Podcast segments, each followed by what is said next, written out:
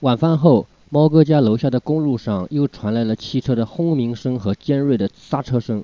起初，猫哥听到这样的声音还是比较担心的。这么巨大的轰鸣声，那得飙车飙到多少码啊？这么尖锐的刹车声，那是多急的急刹啊！直到有一天，猫哥在门外散步，有一辆车从身边过去，亲眼看了他的速度，才知道了真相。你妹啊！这车刚起步就是这样的轰鸣声，然后一刹车就是这种声音。速度根本就不快嘛！按常理分析，汽车肯定是噪音越小越好啊。汽车为了减小噪音，花了多大的代价来消音啊！偏偏有人心理不正常，要把原来噪音小的汽车往坏里面改装，改的声音很响很刺耳，真是大千世界无奇不有啊！